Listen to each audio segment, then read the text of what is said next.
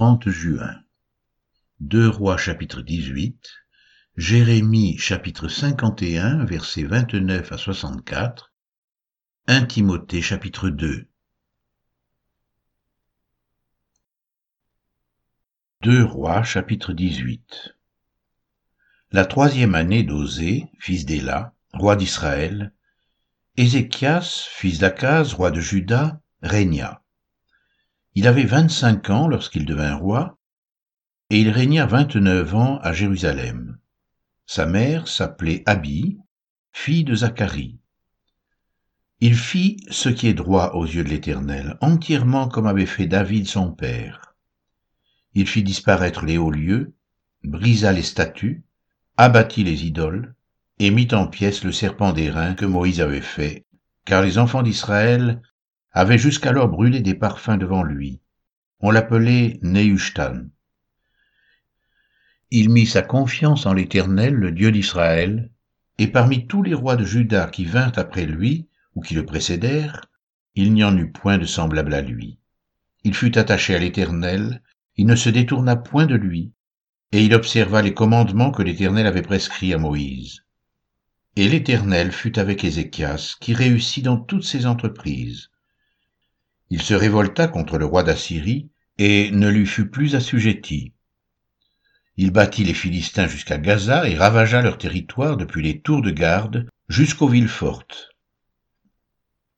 La quatrième année du roi Ézéchias, qui était la septième année d'Osée, fils d'Éla, roi d'Israël, Salmanazar, roi d'Assyrie, monta contre Samarie et l'assiégea. Il la prit au bout de trois ans, la sixième année d'Ézéchias, qui était la neuvième année d'Osée, roi d'Israël. Alors Samarie fut prise.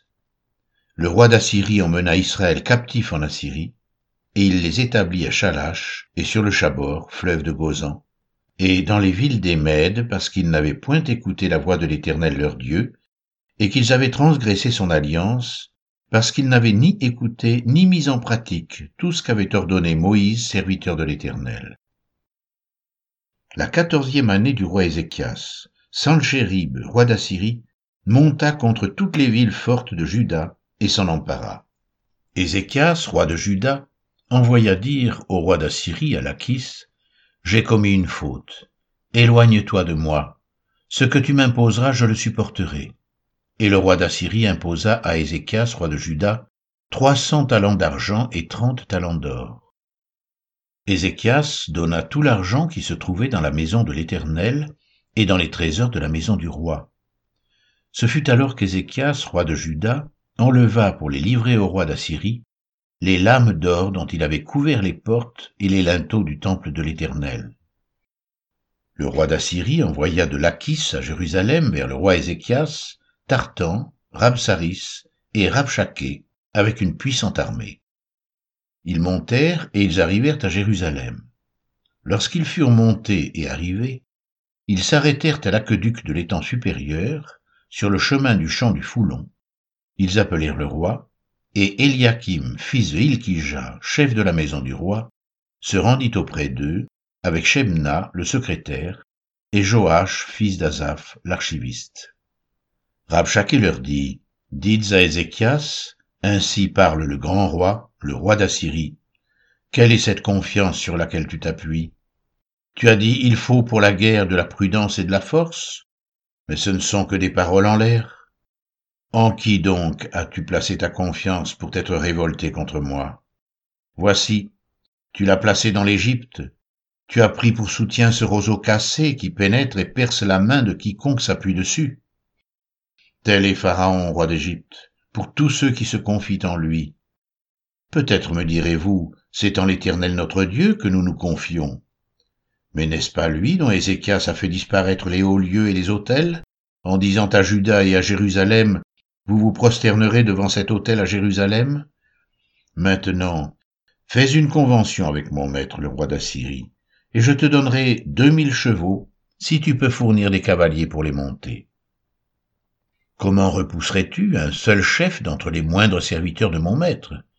Tu mets ta confiance dans l'Égypte pour les chars et pour les cavaliers. D'ailleurs, est-ce sans la volonté de l'Éternel que je suis monté contre ce lieu pour le détruire? L'Éternel m'a dit, monte contre ce pays et détruis-le. Eliakim, fils de Hilkija, Shebna et Joach, dirent à Rabshakeh, parle à tes serviteurs en araméen, car nous le comprenons, et ne nous parle pas en langue judaïque aux oreilles du peuple qui est sur la muraille. Rabshakeh leur répondit, Est-ce à ton maître et à toi que mon maître m'a envoyé dire ces paroles? N'est-ce pas à ces hommes assis sur la muraille pour manger leurs excréments et pour boire leur urine avec vous?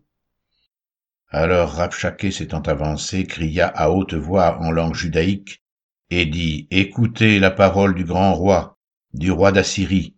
Ainsi parle le roi. Qu'Ézéchias ne vous abuse point, car il ne pourra vous délivrer de ma main. Qu'Ézéchias ne vous amène point à vous confier en l'Éternel en disant L'Éternel nous délivrera, et cette ville ne sera pas livrée entre les mains du roi d'Assyrie. N'écoutez point Ézéchias, car ainsi parle le roi d'Assyrie, faites la paix avec moi, rendez-vous à moi, et chacun de vous mangera de sa vigne et de son figuier, et chacun boira de l'eau de sa citerne, jusqu'à ce que je vienne, et que je vous emmène dans un pays comme le vôtre, dans un pays de blé et de vin, un pays de pain et de vigne, un pays d'oliviers à huile et de miel, et vous vivrez, et vous ne mourrez point. N'écoutez donc point Ézéchias, car il pourrait vous séduire en disant l'Éternel nous délivrera. Les dieux des nations ont-ils délivré chacun son pays de la main du roi d'Assyrie? Où sont les dieux de Hamath et d'Arpad? Où sont les dieux de Sepharvaïm, d'Ena et d'Ivva Ont-ils délivré Samarie de ma main? Parmi tous les dieux de ces pays, quels sont ceux qui ont délivré leur pays de ma main pour que l'Éternel délivre Jérusalem de ma main? Le peuple se tut et il ne répondit pas un mot, car le roi avait donné cet ordre, vous ne lui répondrez pas. Et Eliakim, fils de Ilkija, chef de la maison du roi, Shebna le secrétaire et Joach, fils d'Azaph, l'archiviste, vinrent auprès d'Ézéchias les vêtements déchirés et lui rapportèrent les paroles de Rabshakeh.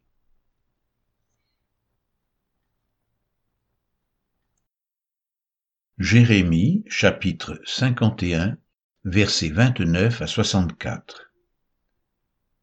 La terre s'ébranle, elle tremble, car le dessein de l'Éternel contre Babylone s'accomplit. Il va faire du pays de Babylone un désert sans habitants. Les guerriers de Babylone cessent de combattre, ils se tiennent dans les forteresses, leur force est épuisée, ils sont comme des femmes. On met le feu aux habitations, on brise les barres. Les courriers se rencontrent, les messagers se croisent, pour annoncer au roi de Babylone que sa ville est prise par tous les côtés, que les passages sont envahis, les marées embrasées par le feu, et les hommes de guerre consternés.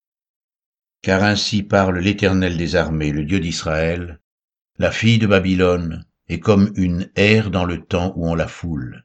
Encore un instant, et le moment de la moisson sera venu pour elle. Nebuchadnezzar, roi de Babylone, m'a dévoré, m'a détruite, il a fait de moi un vase vide. Tel un dragon, il m'a englouti. Il a rempli son ventre de ce que j'avais de précieux. Il m'a chassé. Que la violence envers moi et ma chair déchirée retombe sur Babylone, dit l'habitante de Sion. Que mon sang retombe sur les habitants de la Chaldée, dit Jérusalem. C'est pourquoi ainsi parle l'Éternel.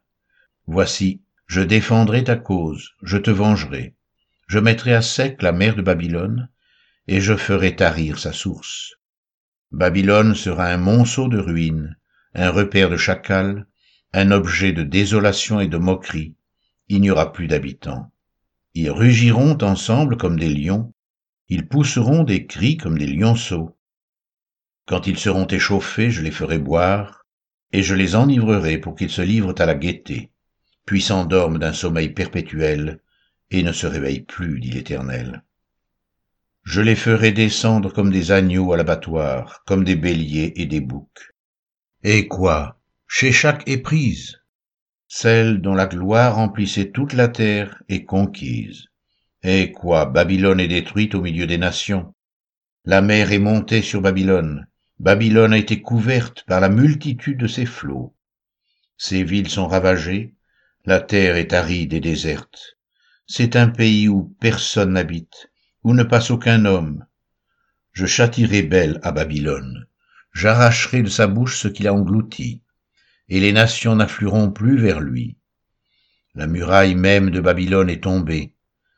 Sortez du milieu d'elle, mon peuple, et que chacun sauve sa vie en échappant à la colère ardente de l'Éternel.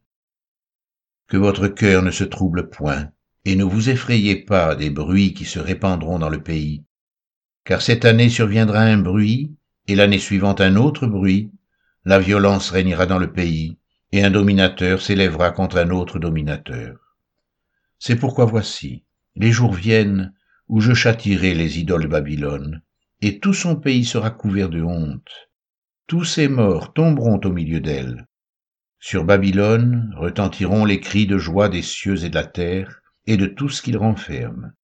Car du septentrion les dévastateurs fondront sur elle, dit l'Éternel. Babylone aussi tombera, ô mort d'Israël, comme elle a fait tomber les morts de tout le pays.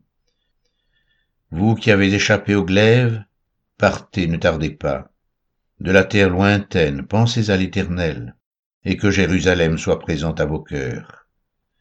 Nous étions confus quand nous entendions l'insulte. La honte couvrait nos visages quand des étrangers sont venus dans le sanctuaire de la maison de l'Éternel. C'est pourquoi voici, les jours viennent, dit l'Éternel, où je châtirai ces idoles, et dans tout son pays, les blessés gémiront.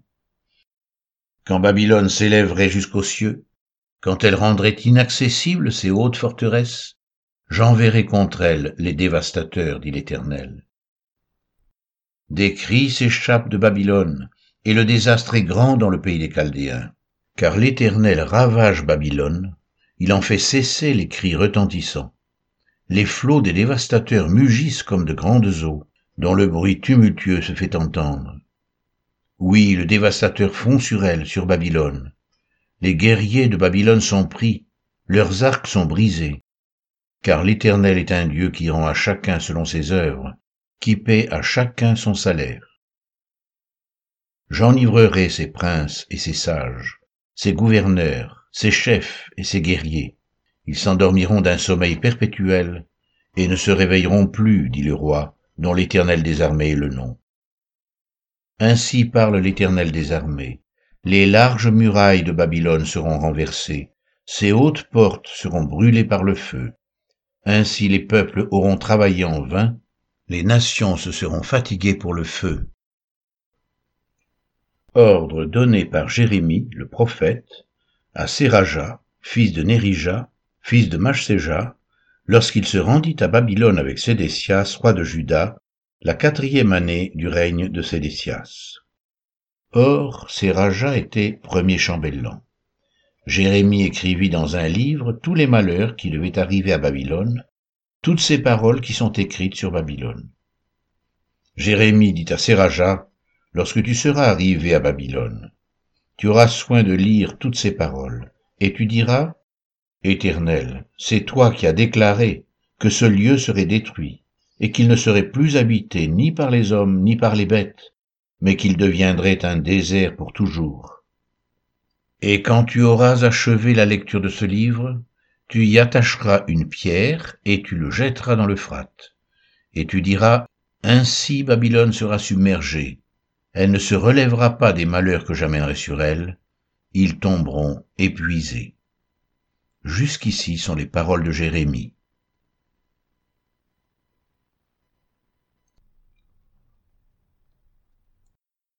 Un Timothée, chapitre 2 J'exhorte donc avant toute chose à faire des prières, des supplications, des requêtes, des actions de grâce pour tous les hommes, pour les rois et pour tous ceux qui sont élevés en dignité, afin que nous menions une vie paisible et tranquille, en toute piété et honnêteté.